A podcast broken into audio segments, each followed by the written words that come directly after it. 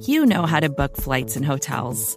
All you're missing is a tool to help you plan that unbelievable travel experience. That's why you need Viator. Book guided tours, excursions, and more in one place. There are over 300,000 travel experiences to choose from, so you can find something for everyone. And Viator offers free cancellation and 24 7 customer support for worry free travel. Download the Viator app now and use code Viator10 for 10% off your first booking in the app. Find travel experiences for you. Do more with Viator.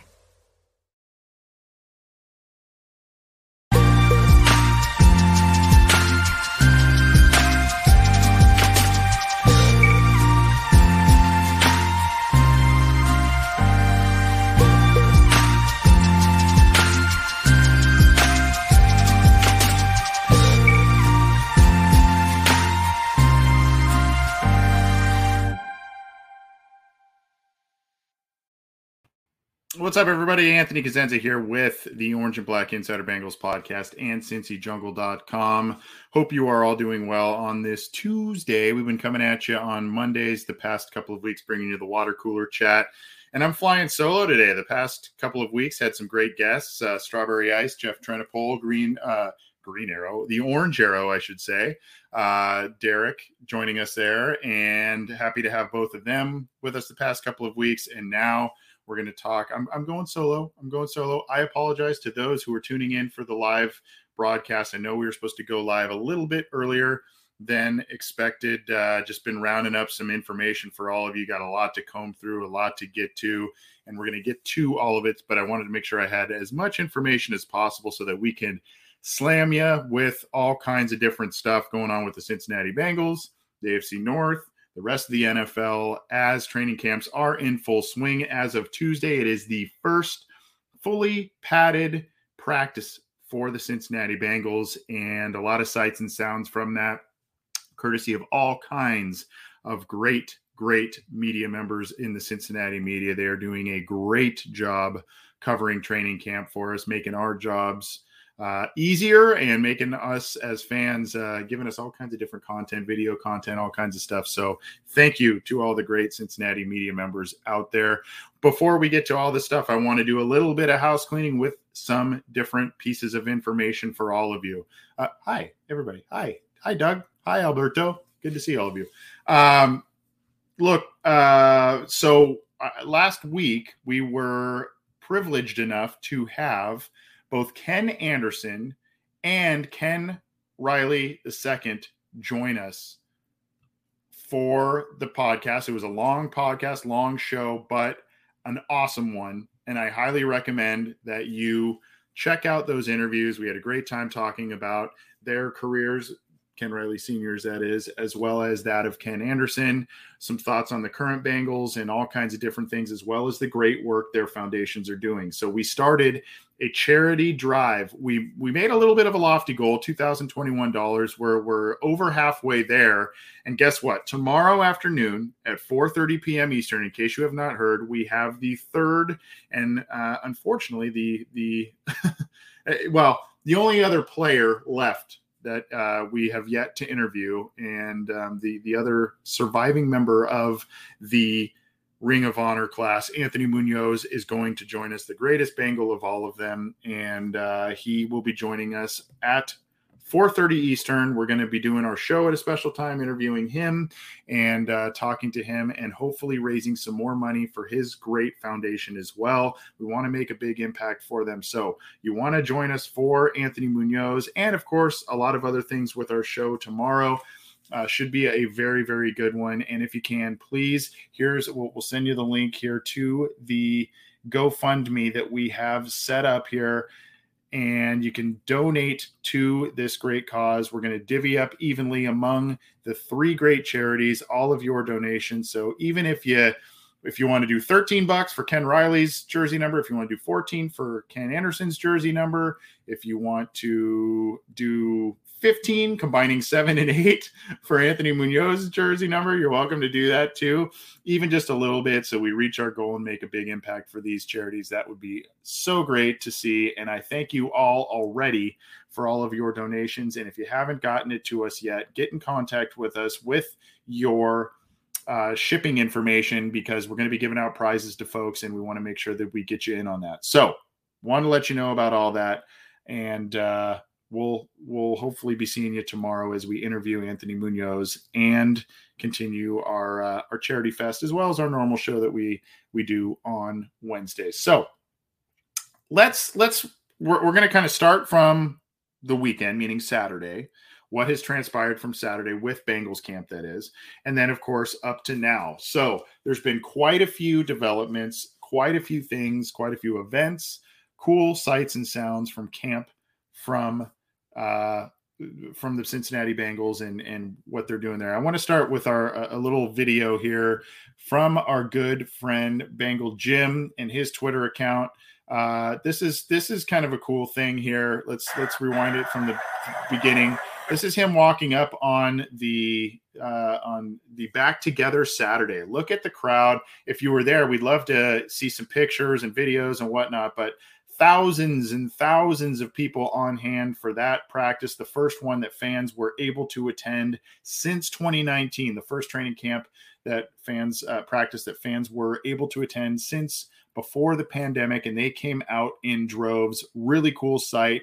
Bunch of support for the Cincinnati Bengals. And as you saw pictures within the stadium as they were practicing, you could see, I mean, it was almost it was almost as full as a uh, an end of the year game when the Bengals are maybe out of the playoffs. It, I mean, it looked like there were just a lot of people there. So if you have some some footage or or photos from your time there, we'd love to see those and uh, get get those to us, please. But cool stuff, at least from the sites uh, aspect of the get together or back together Saturday rather with the Bengals. Here are this is on cincyjungle.com. We're going to kind of bounce around a little bit on where we are going to share some of the items that we normally share here. This is from cincyjungle.com. Bengals four takeaways and highlights from Bengals Saturday training camp practice. This is from Jason Marcum. A lot of this stuff is not only from what we've heard, but also those who were there. Our good buddy Dadio McDuck or McDuke was there. Uh, and you can see here, here's another good shot of the lower level here uh, in terms of the crowd. But there are uh, you, you, see some good stuff from Burrow to Boyd. Um, here's here's the thing with with this, and you can you know there's all kinds of different videos that we could share with you here. The thing is, Friday, the offense had a rough day. Saturday, the offense looked like it showed up, rebounded well, there were a lot of nice, nice connections between Burrow and his wide receivers happening, and uh, all kinds of different, all kinds of different things that the offense was achieving. Um, and then you know you, have kind of had this back and forth. Some more things from the offense as this week has started, and then today was a little bit more of uh, of defense. So. Uh, you know, there's it's a, there's a lot of back and forth in this camp. It's not we we've as we've uh, here I'll play you some of these here. Um, as we have uh, been covering training camp, what we've what we've seemed to notice is there seems to be certain points of camp where the defense is doing really well and dominating things for a long stretch of time. The offense is playing really well and the defense is really struggling, or quite frankly, both both units are struggling. Well, it turns out that uh, these they're kind of taking turns here they're kind of taking turns in terms of who's who's uh who's playing well, who's not playing well, who's showing up, who's not who's not showing up. And you know that basically the takeaways here aside from the, the the cool videos on here that on on Cincy Jungle on this post here really the offense bounced back uh, and then Trayveon Williams was was impressing. Here's we'll reshare this here because of the video uh, took up the screen there. But Trayveon Williams looking like he is playing pretty well. Uh, played well in front of the crowd on Saturday.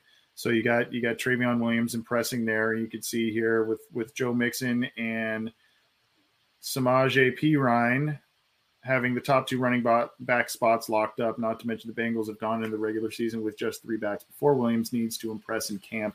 Um, and then obviously you've got you've got Pooka Williams, you've got Chris Evans in there. They're also working at wide receiver at times. So um, Williams looked like he had a couple of nice plays on on Saturday, and those videos were courtesy of Daddy McDuke. Go check those out on his Twitter account. Trent Taylor seems to be this this preseason hero. It usually happens with the Bengals at their wide receiver position, and Trent Taylor seems to be the guy that is really impressing.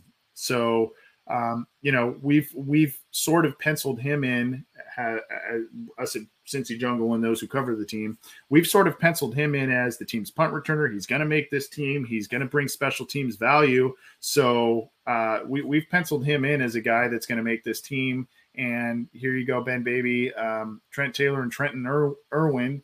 Um, had some nice catches today as of as of Saturday. Um, Taylor did a great job waiting on a corner route from Burrow who dropped it in well. So a lot of good things coming from Saturday, especially on the offensive side of the ball. And then, of course, Evan McPherson, the team's rookie kicker that they drafted, he's hitting bombs in, in all kinds of different practices, and he looks really, really good. Austin Seibert has hit some good kicks as well, but McPherson just continues to impress. So, a really good showing by the Bengals, especially on offense on Saturday. Maybe that was a little bit intentional with all the people in attendance there, but who knows? they they seem to be uh, the offense seemed to be doing well there. And then there's been a lot of jostling back and forth in terms of overall unit performance, defense, offense, which which I, I know sometimes it's like, oh boy, but sometimes it's good. It is good to see both units having their time to shine in different parts of practice. Now, also on Saturday, what was seen and heard among the fan base who were in attendance, Zac Taylor addressed the crowd and one of the things he proclaimed was that fans will be proud of these Bengals. Now, maybe a little vague as to what that specifically means, but one thing I can promise the quote is one thing I can promise you is you're going to be very proud of this team this year. Now, does that mean more wins? I, think a lot of us believe so. Does that mean more wins in these one possession games that they can't seem to close out? Hopefully. Does that mean more decisive wins? Does that mean a higher level of effort now that Zac Taylor has quote unquote his guys? The hope is that yeah, the answer is yes to all of those. Um, so I, I, think uh, as we all sit here and we have a pretty high level of optimism for this team and where they're heading, Zac Taylor proclaims that fans, he did this at the Back Together Saturday event, publicly addressing the fans.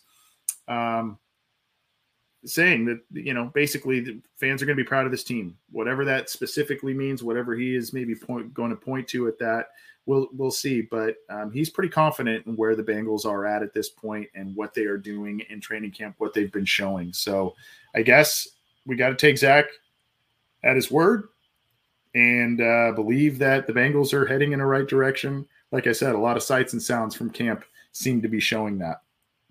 Now let's keep moving on into later in the weekend and into yesterday, which was Monday. Some more sights and sounds from the team.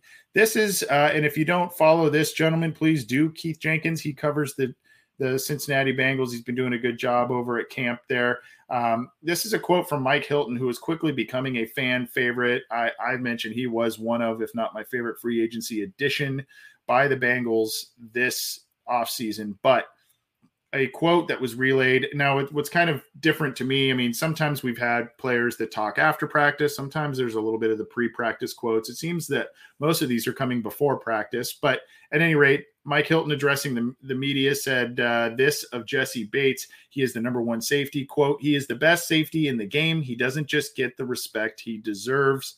Um, praised his mental approach and playmaking ability.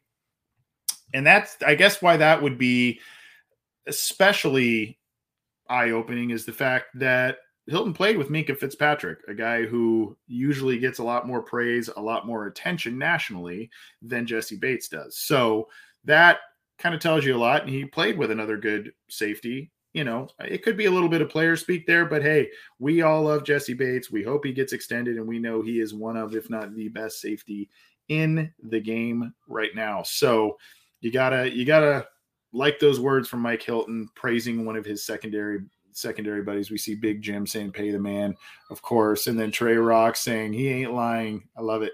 Uh, let's keep rolling on here.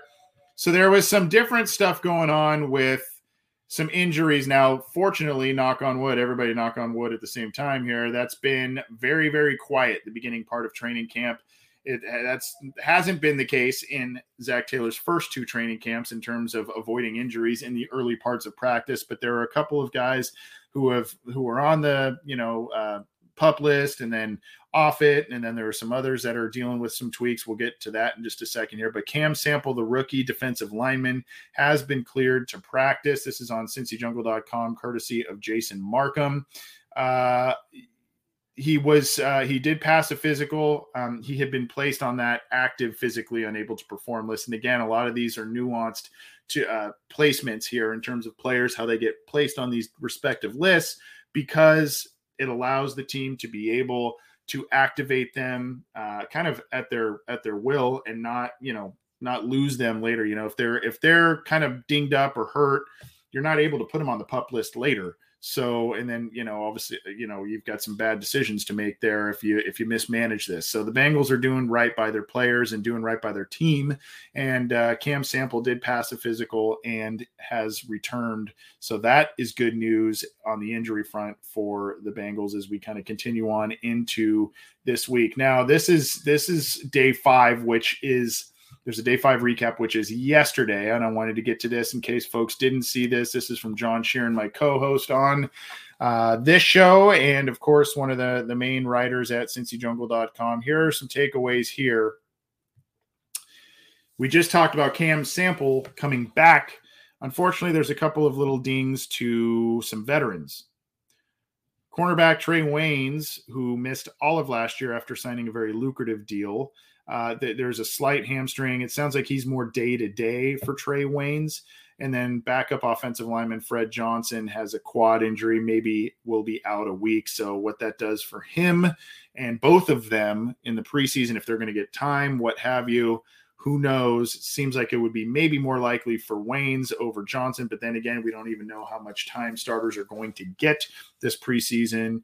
You'd like to see Waynes. Well, I mean, depending on your depending on your approach with it, I, I, think in in some respects you'd like to see Waynes get out there and get reacclimated to game speed after missing all of last year. But now that he's dealing with another small injury after the big one last year, you're kind of saying, well, this is a starter, an important player. Maybe you rest him as much as possible, but as of Monday, those are some injury updates with a couple of veterans on each side of the ball, courtesy of Jay Morrison of the Athletic. So um, that is relayed to us by Zac Taylor through Jay Morrison and the rest of the media there. So that is one of the injury updates from Monday. And then there's there is still an offensive lineman rotation. So there's been all kinds of talk late last week and into the weekend about Frank Pollack. Uh, you know, a lot of positive stuff, obviously. But one of the things was why is he not starting? Why is he not putting their second round pick, the guy that they are relying upon potentially to start and, and help anchor the offensive line? Why are they not starting him at right guard? Well, here we go, right here. Um, he he was back with the starters at right guard for the first time since minicamp was Jackson Carman. So they're they're getting guys different looks. They're starting guys. Obviously, there there are positions up for grab, namely at the guard spots there that they are trying to trying to take advantage of and uh, get get the most competition out of those spots. And Frank Pollack is attempting to breed competition at those guard spots. So Jackson Carman is was back as of Monday, taking the first uh, rep, first starter reps at right guard um, since minicamp. So um, those are a couple little takeaways from Monday.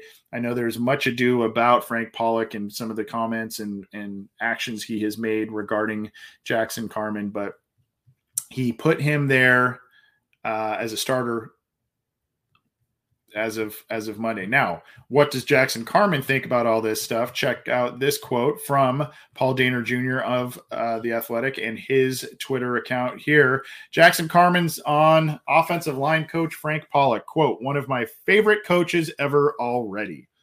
So, if you thought there were sour grapes there, if you thought there was why am I not getting my my uh, my run there, you know, it's not that's not the case. And oh, by the way, here's Stuart Stuart Monty expanding uh, uh, for us a little bit. Carman looked good today on his interview. Pollack will take the best though. Um, so yeah, uh, the Jackson Carman um, getting getting looks getting his opportunities. And look, he's he's they're not just going to give it to this kid is basically the messaging. They're going to have him earn it.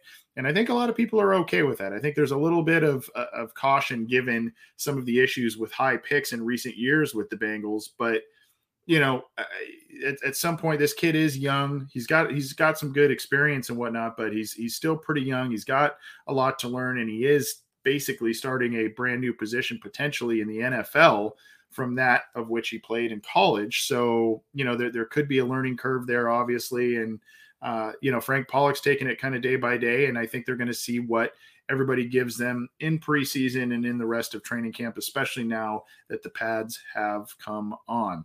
I'm Anthony Cosenza with the Orange and Black Insider Bengals podcast and CincyJungle.com, bringing you the water cooler chat. We call it that because we all kind of get together virtually and we discuss the Cincinnati Bengals. Well, I kind of discuss. You guys you guys listen and maybe you already know some of the stuff I'm bringing out to you. Maybe I'm reminding you, maybe it's all new stuff, but we get to talk about the Cincinnati Bengals, update you on them, update you about what's going on around the division and the NFL as you would at a at an office, an office setting, you know, you grab your you're on a little break, you grab a cup of water and you talk about sports, talk about life, talk about all kinds of different stuff. So that's what this episode's about. But join us also for tomorrow's episode with our deep dive show. We've got Anthony Munoz joining us. We had Ken Riley the second, Ken Anderson last week, and now Anthony Munoz joining us. And please, please, please remember to submit a donation to our GoFundMe that we are raising funds for the Munoz Foundation. We're raising funds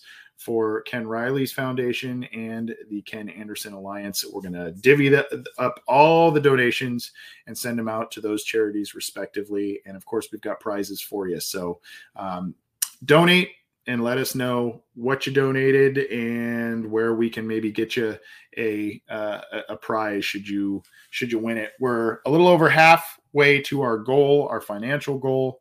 So please, please, please donate if you are able. Another day is here, and you're ready for it. What to wear? Check. Breakfast, lunch, and dinner? Check. Planning for what's next and how to save for it? That's where Bank of America can help. For your financial to dos, Bank of America has experts ready to help get you closer to your goals. Get started at one of our local financial centers or 24 7 in our mobile banking app. Find a location near you at bankofamerica.com slash talk to us. What would you like the power to do? Mobile banking requires downloading the app and is only available for select devices. Message and data rates may apply. Bank of America and a member FDIC. A little bit more here from yesterday. Uh, I'm not going to play the the actual video clip itself. By the way, and this is another um, another good follow here, Mike Petraglia. Hopefully, I am not butchering his last name, but at TRAGS, uh, relaying a quote from Vonn Bell. Uh, and I thought this was very, very telling, very eye opening. I don't know. Uh, but basically, I think you, the, not the first part of the quote. I think you have to have swagger on defense. Okay. While Vonn Bell really played well the last half of last year, he struggled as he was more responsible in deep coverage in the beginning of the year.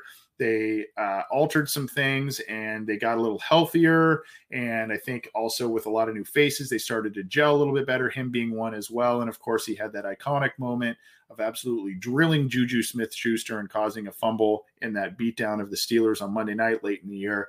Uh, so he played really, really well at the end of the year. And hopefully they're going to carry that. But here's here's the other part. Bell and Germaine Pratt admit there was significant finger pointing on defense last season.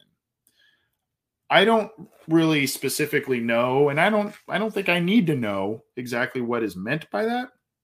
However, I think it is something to be aware of and something to kind of say, well, maybe that's why they have invested heavily on, the defensive side of the ball yet again in free agency this year. And hopefully, the fact that the team seems to be a lot healthier on defense this this time around or this year rather i guess.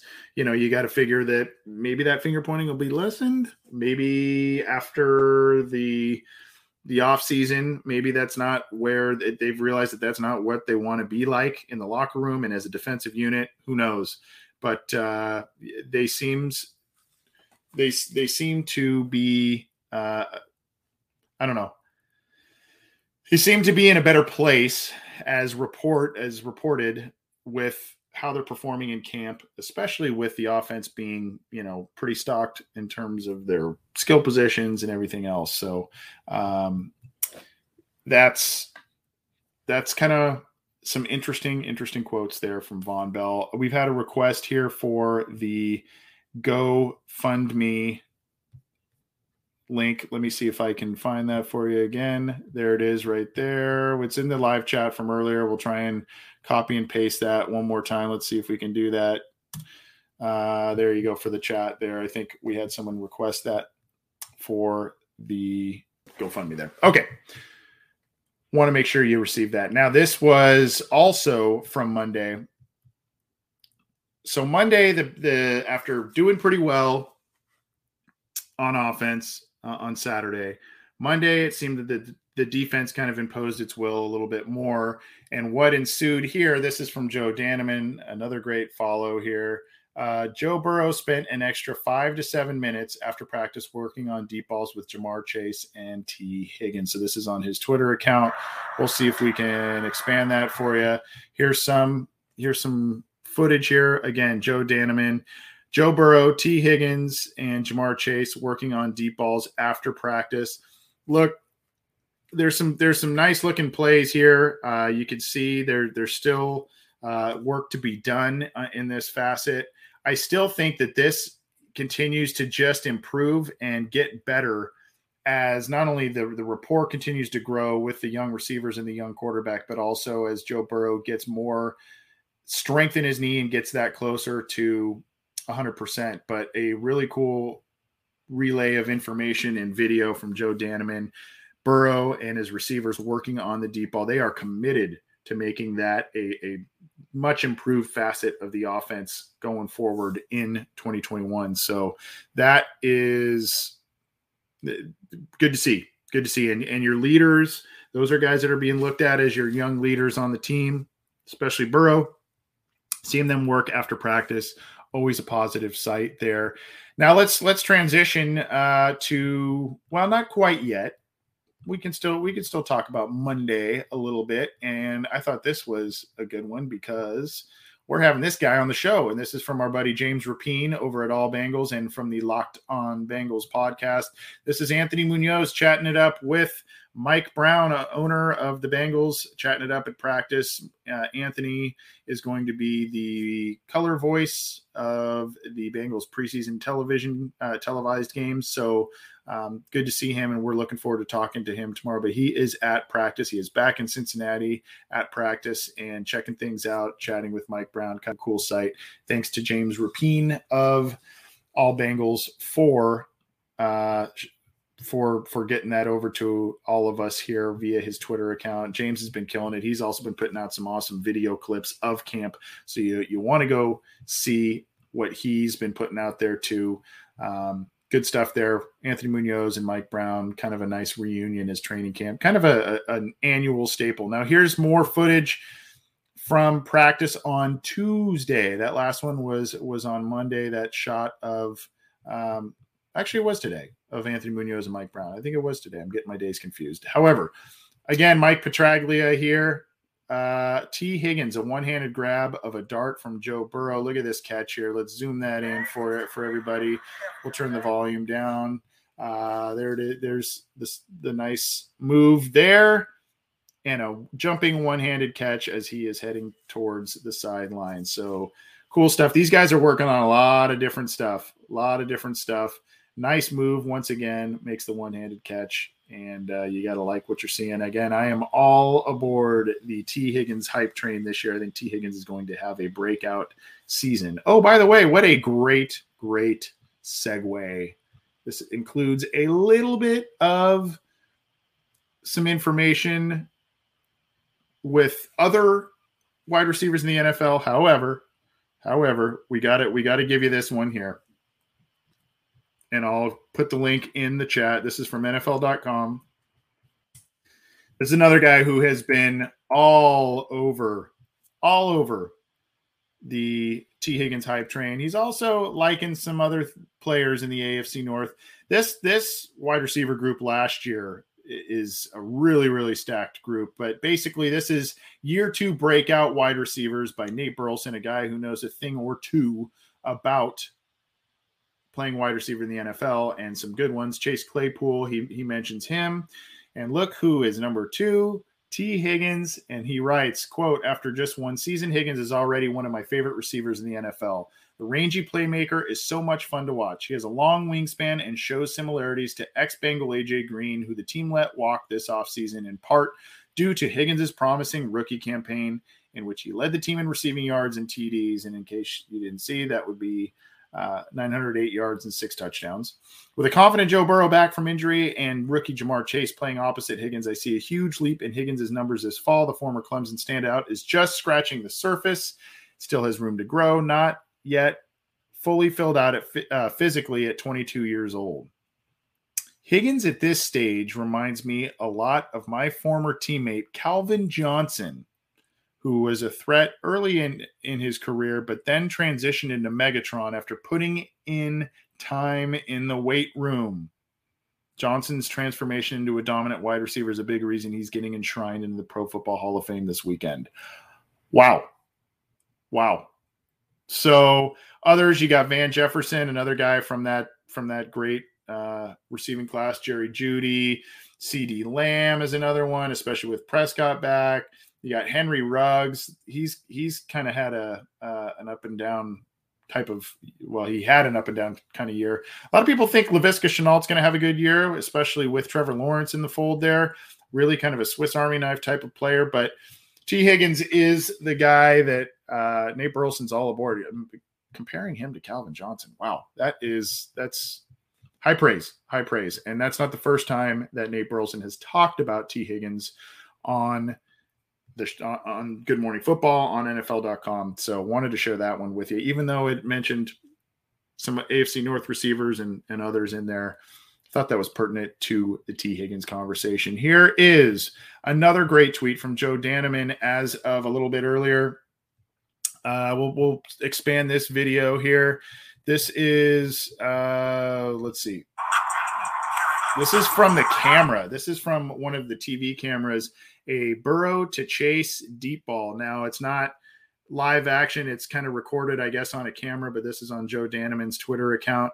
You see him, he uh, chases working, extends for the ball, nice deep ball. You got to love seeing that. This was as open um, on his Twitter account as of about an hour or so ago on Joe Danneman. So a nice clip of Joe Burrow going deep to Ja'Marr Chase. Again, they worked on it after practice on Monday, and now it's starting to kind of bear some fruit, at least on some things that they were doing on Tuesday. So you like what you're seeing there. We're going to be with you for just a little bit longer. We've got some more Bengal things to get to, some AFC North things to get to, and of course, some news around the NFL. I'm Anthony Cosenza. Hope you're all having a good start to your week. Eh, we're, we're out of we're out of the weeds of Monday. We're now on to Tuesday, and uh, we've got a few more things to talk about here on the water cooler chat and some fun some fun news I got to share with you at the end of the show. Whether you missed it on the front end of the show, but some others I haven't uh, some other stuff I haven't told you about yet. So looking forward to that.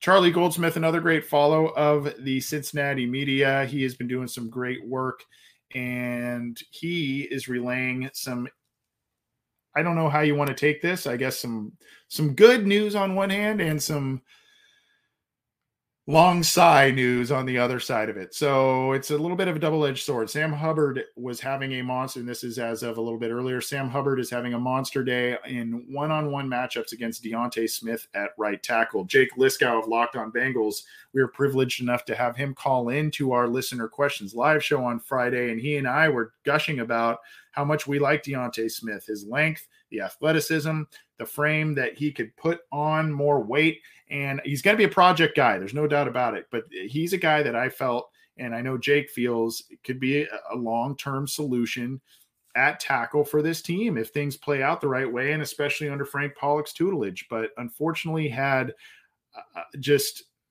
just a, rough day against Sam Hubbard. And you like to see on the on the flip side of that, you like to see Sam Hubbard not only just playing well in general, but playing well and playing hard after signing that big extension with the team.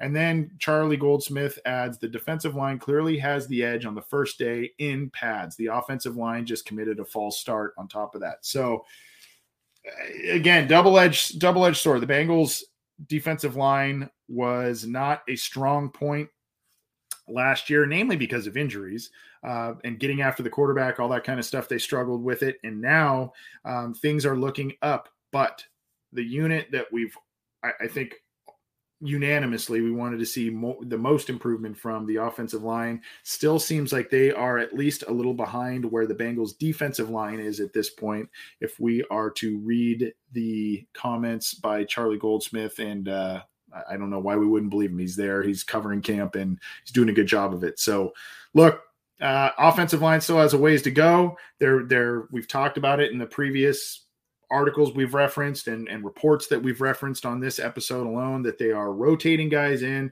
They're they're mixing uh, different starters in at least from first snaps of practice and whatnot. So they're trying to see what works and they're trying to get things to work for this team.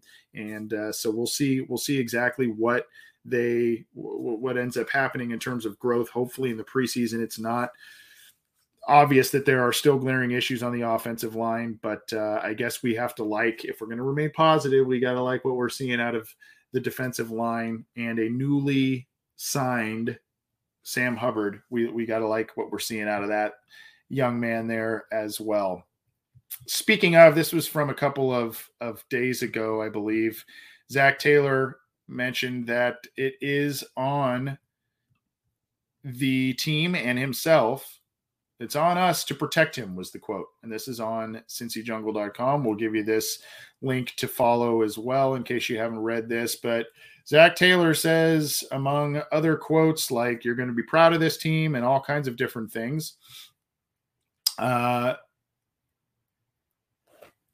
he is praising Joe Burrow and saying he looks he looks really good. I think we all can, for the most part, agree with that.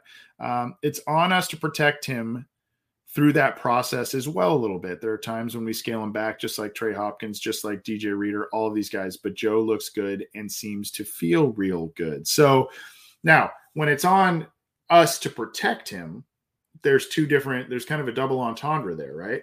It's not only on them to protect him from Joe maybe wanting to go a little harder in practice, take a bunch of preseason snaps, and do all these things and rush back either number one, when his knee isn't fully ready to do all the things that he wants to do, or two, to to keep him safe and that he won't re-injure things, won't get another injury, that sort of thing. But it's also a little bit it's it's also a little bit of a an underlying meaning of hey we got to protect him up front too and i think that's also why you're seeing some different rotations, different looks.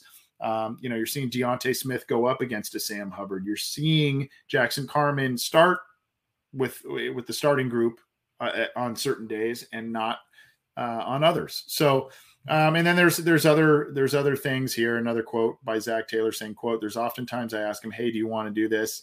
Yes. So then it's on us to know he's usually going to say yes to a lot of things. I don't think Joe Burrow's saying no to a lot of football work, especially as he is coming back from the knee injury. But um, yeah, so I, I, think I think most of this quote, as he proposed it, Zac Taylor, I think it was mostly about we got to protect, uh, protect Joe during preseason, during training camp, and make sure that he doesn't overwork things. But I think also it also, in general, is the theme of 21. Right? We got to protect Joe Burrow.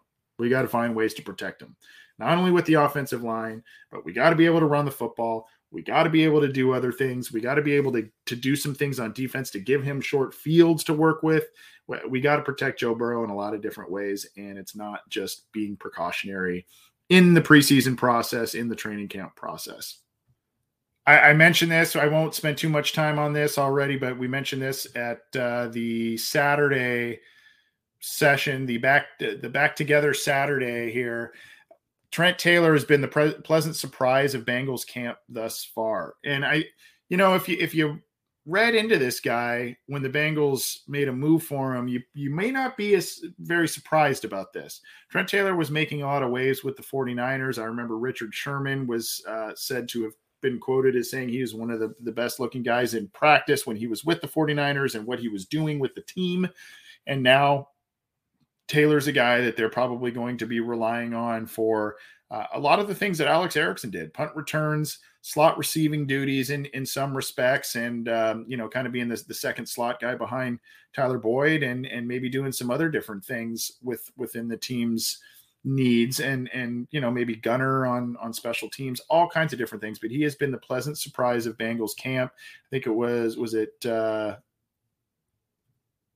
ben baby um, at any rate, uh, quote, he's been in this league several years, been in a very similar system, so it's not foreign to him. So he's able to play fast, Coach Taylor said of one of the Bengals' newer additions who was hoping to step into the shoes of the departed Alex Erickson. Quote, it might not be the same name of the play that he's used to, but he can recognize the concept and say, okay, I know that concept. We ran it in San Francisco.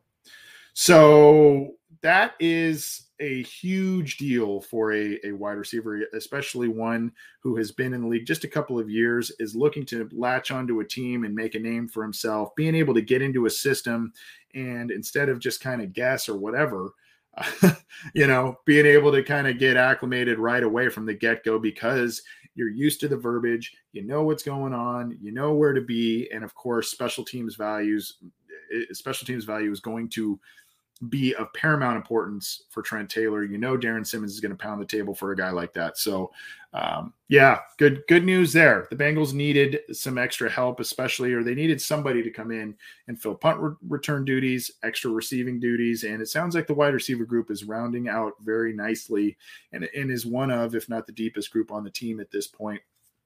Um, going forward. I don't want to. Eh, eh, we're not going to end on a sour note. We're not going to end on a sour note as it goes with the Cincinnati Bengals portion of news. We've got more to get to. But this kind of, again, the, the PFF ranks and other rankings and everything, the, the arbitrary lists and all that, you know, it, it just kind of makes you take a step back and go, you know, how many of these do we need to do? And, and and, all of that. But this this came out earlier today on cincyjungle.com pro football focus ranks joe burrow below average among quarterbacks. Well what exactly does that mean? Um,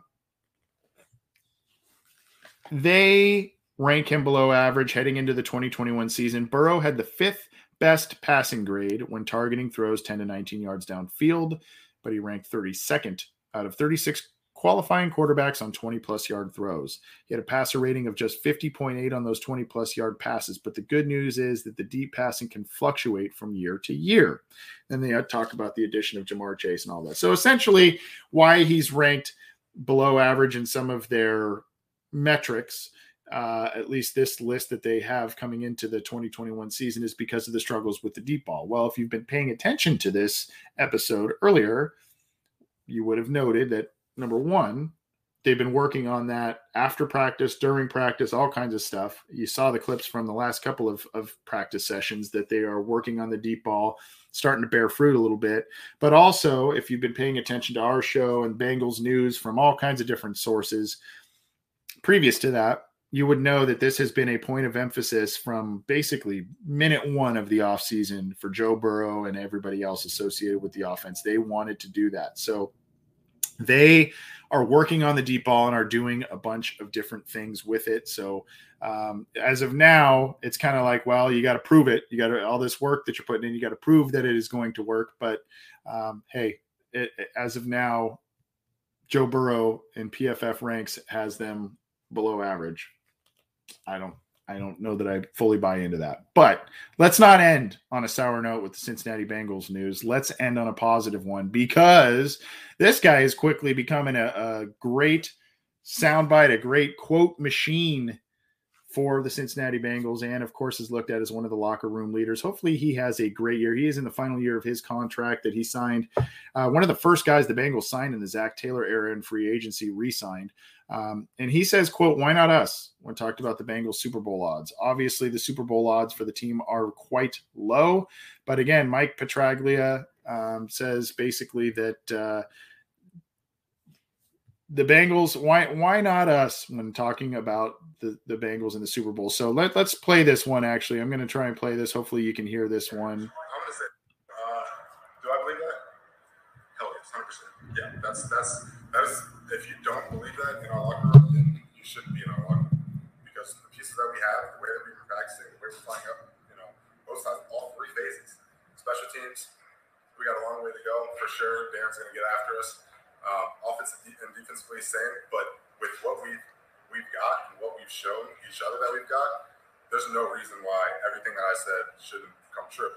Um, so uh, a little quiet on there. I apologize, but essentially echoing the sent- sentiments, saying, you know, it, everybody in this locker room believes that we are going to be a Super Bowl caliber team, and if you're if you're not believing in that type of success level or potential with the Bengals, why are you here?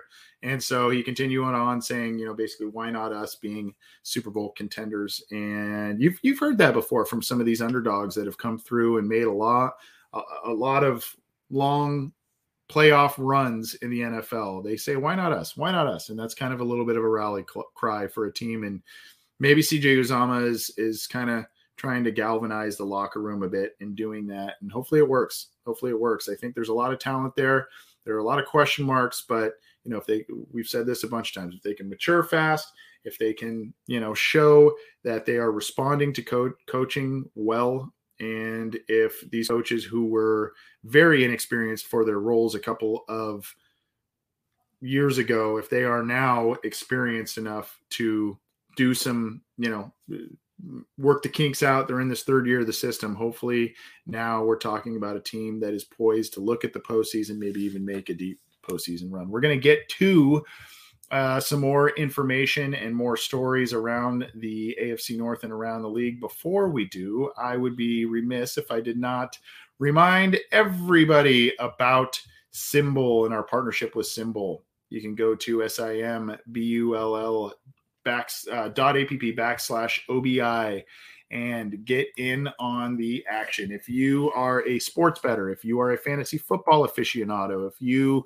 play survival football. If you play just the regular stock market, SimBull's got to be part of your rotation.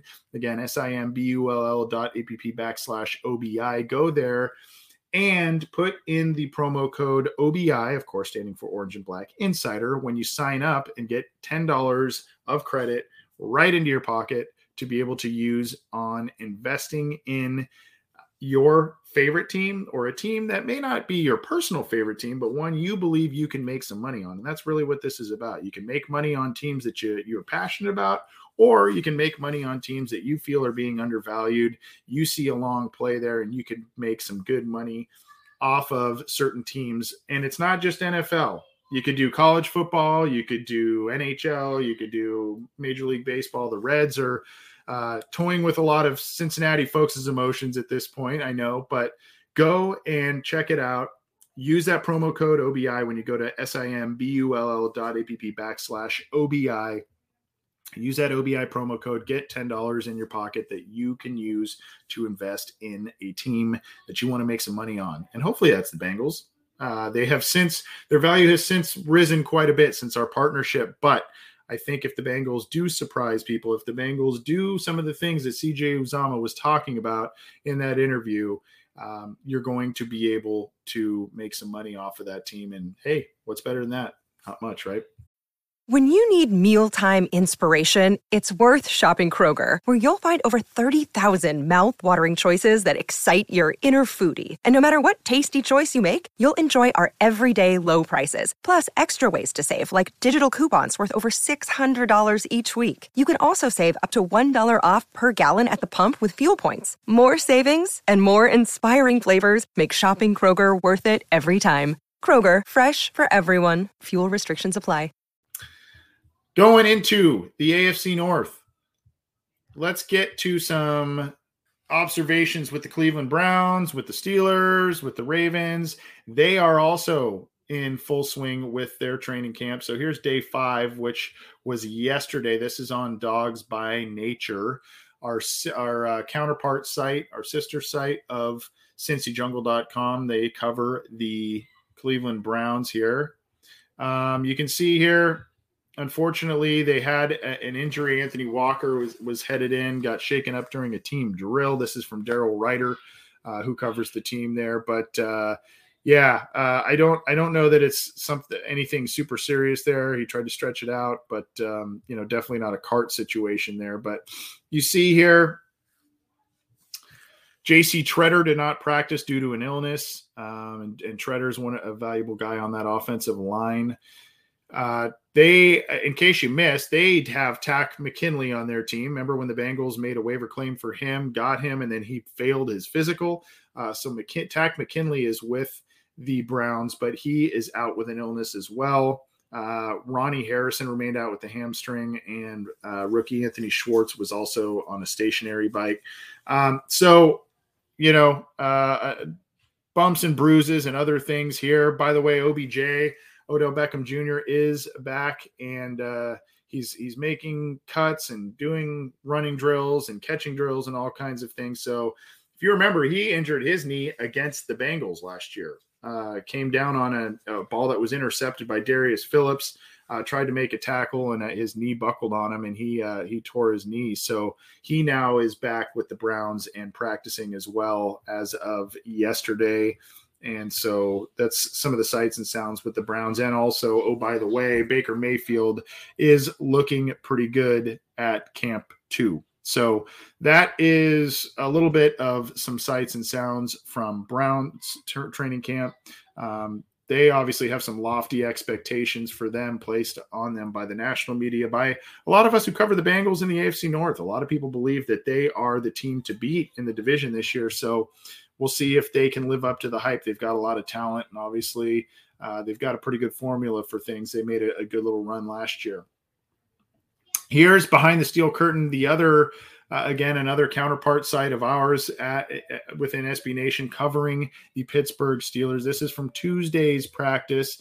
The Steelers are getting set for the Hall of Fame game, and obviously, they've got a lot of different. Um, uh, th- that is kind of becoming a, a little bit of a nightmare for them. They have Jerome Bettis and uh, Troy Polamalu, I think they were going to be part of the festivities, obviously being highlighted Hall of Fame players at the game. Both have come down with COVID. They're trying to work around getting them there. Last I read, um, their symptoms are mild, but uh, you know, obviously everybody wants to be safe, so they're getting they're gearing up for that. Our, uh, their Hall of Famers are, and then the team is as well, but.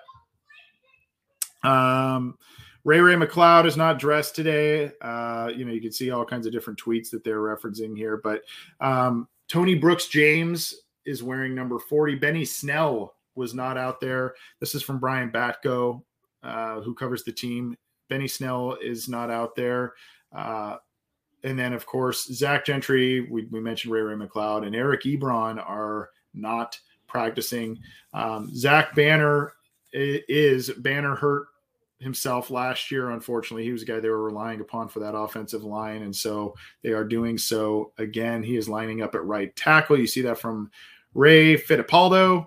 Uh, Dan Moore is at left tackle. So a much much different look. This is going to be a lot of different names on the Pittsburgh offensive line that I don't think many fans, casual fans, whatever, are going to be overly familiar with. Zach Banner was a talented guy at at USC, and then you know he's kind of bounced around the league a little bit. Um, and then of course you know they they let Villanueva go. They um, they, they've just done all kinds of different things to retool their offensive line for better or for worse. But um, you see Mark Kaboly. He's he's a funny one on Twitter to follow. He's he's pretty pretty dry and uh, comes with the jokes quite a bit. But I'll describe training camp practices for you all: drill, drill, drill, stretch, drill, drill, drill, seven shots, drills, football plays, drill, drill, drill. So they are hammering the basics and uh, nuances of the playbook. It would seem at Pittsburgh training camp. Speaking of some news with the Pittsburgh Steelers. They're talking about. Stop me if you've heard this before talking about Ben Roethlisberger coming back for the future and not ruling out the return of Ben Roethlisberger in 2022. This is from uh, this is from Brooke Pryor of ESPN and talking about how, and I'll, I'll link this for you folks here as well in the live chats. Oh boy, never ending with with Big Ben, is it? This is from owner and team president. This quote, at least, is from owner and president Art Rooney the second. Quote, it's not written in stone that this is his last year, Rooney told a small group of reporters at camp. Quote, we are aware this could be Ben's last year. We hope it's a it's a great one. That's as far as we can go with it right now. Obviously, if this is his last year, then next year we'll be making decisions on a quarterback and we'll address it as the time comes up. And then, as you remember, it talks a little bit about the contract situation. He took a $5 million pay cut, lowering his salary cap hit by more than $15 million this year. Um, so, kind of did the Tom Brady thing to be able to help the team out a little bit, maybe give them a little flexibility, do some different things in free agency. But he did take a $5 million pay cut to, to basically give the team $15 million more of a salary cap space. And uh, we'll see what happens. But of course, Ben Roethlisberger, will he, won't he? Will he, won't he? Um, that happens in the season about is he going to start? Is he not going to start? It also happens every year. Is he going to retire? Is he going to be a Steeler? Who knows? Who knows? But we do know that he's going to be their guy at least this year. We'll see how that ends up playing out for them. I know a lot of people don't think that they are going to fare well in the division, but I think most people believe that they are going to be pretty competitive. Um, that's just the way the Steelers operate. They're always pretty competitive. Got a few more for you before we bounce on out of here. Going to the Baltimore Ravens, the last team that uh, we have yet to speak about. And this is a really comprehensive one from BaltimoreRavens.com, the team's official site. This is 10 observations from the first day in pads, which happened to be today, Tuesday. So here's the here's the link of BaltimoreRavens.com. This is by Ryan Mink. So we'll just go through a few here. Uh, let's see if he's. Uh, I thought he had these. Yeah, he's got them numbered here. Um, ben Cleveland, one of the ones that a favorite of ours and a favorite of a lot of folks for that covered the Cincinnati Bengals in the NFL draft. Um, on the first play of 11, 11 on 11 working pads, rookie guard Ben Cleveland put an outside linebacker on his back with a run block. He also won multiple other run blocks. As head coach John Harbaugh said after Tuesday practice, Cleveland has some pass protection sets to clean up but the man does not move backwards in run blocking. So if you remember, not only is Ben Cleveland one of the guards, Kevin Zeitler is now one of their guards, and they get Ronnie Stanley back. Um, they did move on from Orlando Brown, who got traded to the Kansas City Chiefs. So they've got some new faces on their offensive line as well, but chances are they are going to know how to run the football. Baltimore usually does, especially with the offense that they run along with Lamar Jackson, um, J.K. Dobbins, and the whole crew that they employ on that massive rushing attack that they uh, they dole out. Uh, rookie fifth round fullback tight end Ben Mason was another player who needed to stand out in pads, and he did with some big time blocks. So good for him. Uh, Wide receiver is a, an interesting position group for the Baltimore Ravens. And you see wide receiver Deon Cain has an uphill battle to make the team, but he's had back to back strong practices. He beat Humphrey for a long catch on a beautiful throw by Tyler Huntley deep down the sideline and later made a similar catch on a throw from McSorley, both backup quarterbacks. A sixth round picks out of a sixth round pick out of the Colts in 2018, who also spent time in Pittsburgh Cain was signed to reserve future contract in January. He's one of those guys that's going to need to play well in the preseason and continue doing so in, in training camp to make that team. But go to BaltimoreRavens.com. That link I sent you, you can check out what's going on at their camp and the sights and sounds there. But um, all teams, I mean, I know reports tend to be glowing overall at this point for a lot of different teams maybe not so much, and you'll see why in just a second for some of these other teams. But for the most part, it sounds like things are going pretty well around the AFC North, including the Cincinnati Bengals. Let's transition to a little bit of the NFL scope, and then we will bounce out of here in just a minute. What a week for the Indianapolis Colts.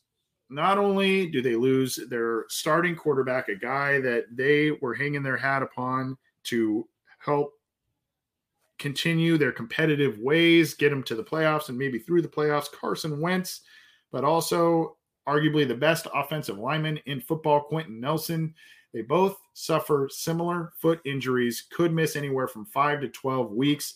I listened to TJ Houshmandzadeh on Colin Cowherd's show yesterday. He kind of says, well, I mean, with, with foot injuries, especially with guys that just plant a lot and offensive linemen that, um, you know, just a little bit heavier, that sort of thing. I mean, we the, this could be something that's more eight to 10, 10 to 12 week type of range for some of these some of these players. So they're two arguably their two most important players. Their starting quarterback Carson Wentz and Quenton Nelson. They both suffer foot injuries. Um, they are going to need surgery, and I, b- I believe, and let me just double check. Yeah, required surgery to repair. Um, so. not a good week for the Indianapolis Colts and uh, five to twelve week time frame. Unfortunately, a really long time frame for both those guys as they heal up from foot injuries. Not a great time to be a Colts fan. Um, uh, it's just I don't know how you how you rebound from that. You just got to hope that you get through and sneak a couple of wins at the beginning of the year, and maybe they, you get them back a little earlier than you hope. But um, not not good news for Indianapolis this is another another not good news for and I you know really this guy's been keeping away from or the, the team has been keeping him away from from activities but uh a high pick Jeff Gladney defensive back for the Minnesota Viking Vikings has been released because he's been indicted for felony assault. Um, he was indicted Tuesday by a Texas grand jury for felony assault of a woman he was previously in a relationship with, and has sub- has subsequently been released by the Minnesota Vikings. Uh, he was selected 31st overall of last year's draft. So he did start 15 games as a rookie. He was kind of the guy that they were hoping was going to step in and alleviate the absence of Trae Waynes, and unfortunately, that has not been the case. Not been the case, and uh, won't be the case. So he has. He's going to be heading to trial. Ugly story. Um, a lot to play out there, obviously, but uh, he has been indicted, and it will no longer be a part of the Minnesota Vikings, and will not be uh, in that Week One game against Minnesota uh, as the Bengals host them at Paul Brown Stadium in Week One. More just uh, you know, news coming out of camps that are very. This this was, I don't really know what to make of this one. Um, a lot of people believe that obviously this was something that was not intentional by JT uh, JT Ibe. I hopefully I'm saying that name correctly, but uh, he laid a hit uh, towards the shoulder head area of wide receiver Keith Kirkwood. Kirkwood had to be not only carted off the field, I believe an ambulance was was present, and uh, he's a safety. JT Ibe is, and um, he this was today's practice, Tuesday's practice. He was then waived after quote unaccept- an unacceptable practice hit on Keith Kirkwood. Um, the Panthers have decided to part ways with him very, very, very shortly after the hit that he placed on wide receiver Keith Kirkwood. Let's see if we've got a quote here. Um, really, just a little bit of an update on Kirkwood's health by Matt Rhule, the head coach. Uh, Kirkwood had movement movement in his legs, didn't have any pain in his neck. A lot of that is obviously precautionary. We'll wait to see after he's looked at to see exactly what it is. That was just the early signs. Um, and then, of course, Ibe. I just felt bad. Quote: I looked at him when I landed, and I just felt bad. I asked the trainers to tell him I'm so sorry. I didn't mean to hit him like that. Wasn't intentional at all, and I'm praying it's okay. So, I mean, they cut him after and what he claims is an unintentional hit that yes gave a scary scary injury to one of the wide receivers but um, he is no longer part of the carolina panthers so not a not only a scary day but just a kind of ugly day at panthers practice on tuesday joe judge Additionally, kind of laying down the hammer like Matt Rhule did in Carolina, he is disciplining players after an on field brawl at practice. This is from Chase Goodbread on NFL.com. Um, there was a full team brawl. Um, and Daniel Jones was beneath the scrum. And you can see here the sequence began with a lengthy run by running back Corey Clement. Tight end Evan Engram took exception to a hit by Jabril Peppers. Uh, from there, Logan Ryan took exception to Engram's actions, and the battle royale was on. Jones reportedly inserted himself into the mix after it already been uh, after it had already broken out. Um, a furious judge, Joe Judge, the, the head coach, lined the team up for gassers, then put them through a series of push ups while reportedly spewing a profanity laced tirade. High school like discipline, to be sure. All that was missing were field length crab walks. And then, of course, um, there was just all kinds of di- different disciplinary actions going on there. So the Giants and, and Joe Judge trying to ma- make a statement and uh, tell his team that this is not what we're doing, especially at practice and to each other. Last one before we bounce out and give you a little bit more news about the show and what's going on going forward. Uh, some good news for Rams fans. X rays of Matthew Stafford's right thumb were negative. There were some concerns about um, what some some uh, pain in that right thumb after he hit it on a helmet while throwing a pass. This is on Pro Football Talk. Um, so, and this was from Monday, but he he avoided a serious injury. It sounds like Matthew Stafford will be fine after hurting his right thumb, hitting it on the helmet of another defensive player at practice. Again, want to remind folks, and I'm uh, I will put this back into the live chats for your information. Um, this is the GoFundMe that we have started. Uh, we've already got another. I see. Uh, thank you, Everett Howard. I see just a, uh, during the show we had a donation. So here is the GoFundMe. Appreciate that.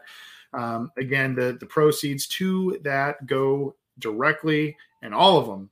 Nothing to this show. Nothing to John and I. Nothing. All every single red cent that we get from these donations go to the Ken Anderson Alliance, the Munoz Foundation, and Ken Riley Foundation. So please, please, please support those how you can. We've got Anthony Munoz coming on at the very special time at 4:30 Eastern tomorrow, and we're going to tack on the rest of our show live beyond the interview there, but we're going to spend about 15, 20 minutes with Anthony Munoz, which we are very excited about. Basically, we've covered all the bases with the Ring of Honor, and we're going to hopefully highlight uh, hopefully get get these charities the money that we have set up uh, the, the goal that we have set for them. It's a lofty goal, but hopefully we can reach that goal and get those charities that money. So um, appreciate everybody's support on that front. And of course, a little bit of late news, uh, personal news, but I will. It looks like I'll be heading to week one in Cincinnati in that if, uh, for the Vikings Bengals game. So uh, tickets have been purchased and finalizing travel plans and all that kind of stuff. So if you are out there, I would like to meet you. I'd like to see you guys, and uh, hopefully we we all get to see a Bengals win going forward there. But um, pretty excited about that, and uh, hopefully I can see a lot of you while while I'm out there. But wanted to let you guys know. Everybody, take care. Hopefully you have enjoyed the water cooler chat. It's been a long one again. Uh, I thought it would be shorter because it was just me, but not really. It's still a long one. Thanks for tuning in. Thanks for checking out the show. You can always get the show on iTunes, Stitcher, Spotify, Google Play, iHeart, uh, iHeartRadio, and wherever you get your podcasts. You can check out our show. Check out Orange is the New Black from Ace and Zim, Chalk Talk from Matt Minich, all part of the Cincy Jungle podcast channel. Be sure to subscribe to that channel, leave us a rating. And oh, by the way, if you prefer the video aspect of our show, subscribe to the Orange and Black Insider YouTube channel. Hit the bell for the notifications to be turned on and like videos like this so we can keep bringing you all kinds of different stuff. Maybe we'll be bringing you a little bit more daily stuff. Hint, hint. I don't know. Maybe we'll be doing that if that's something you want you want to do. We try and bring you stuff most of the days of the week anyway, but uh, maybe we'll make it more daily stuff if that's what you guys want let us know. We're always open to feedback. Thanks everybody. Take it easy and we will see you tomorrow for the for the other big show with Mr. Munoz and uh, my co-host John Sheeran. Take it easy.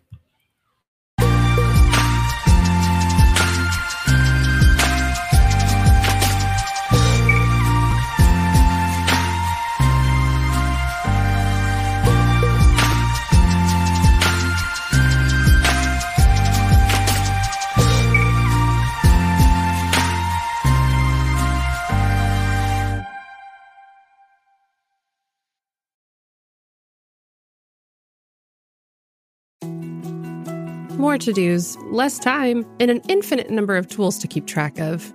Sometimes doing business has never felt harder, but you don't need a miracle to hit your goals.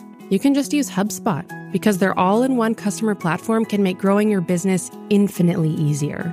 Imagine this high quality leads, fast closing deals, wildly happy customers, and more benchmark breaking quarters. It's not a miracle, it's HubSpot. Visit HubSpot.com to get started today.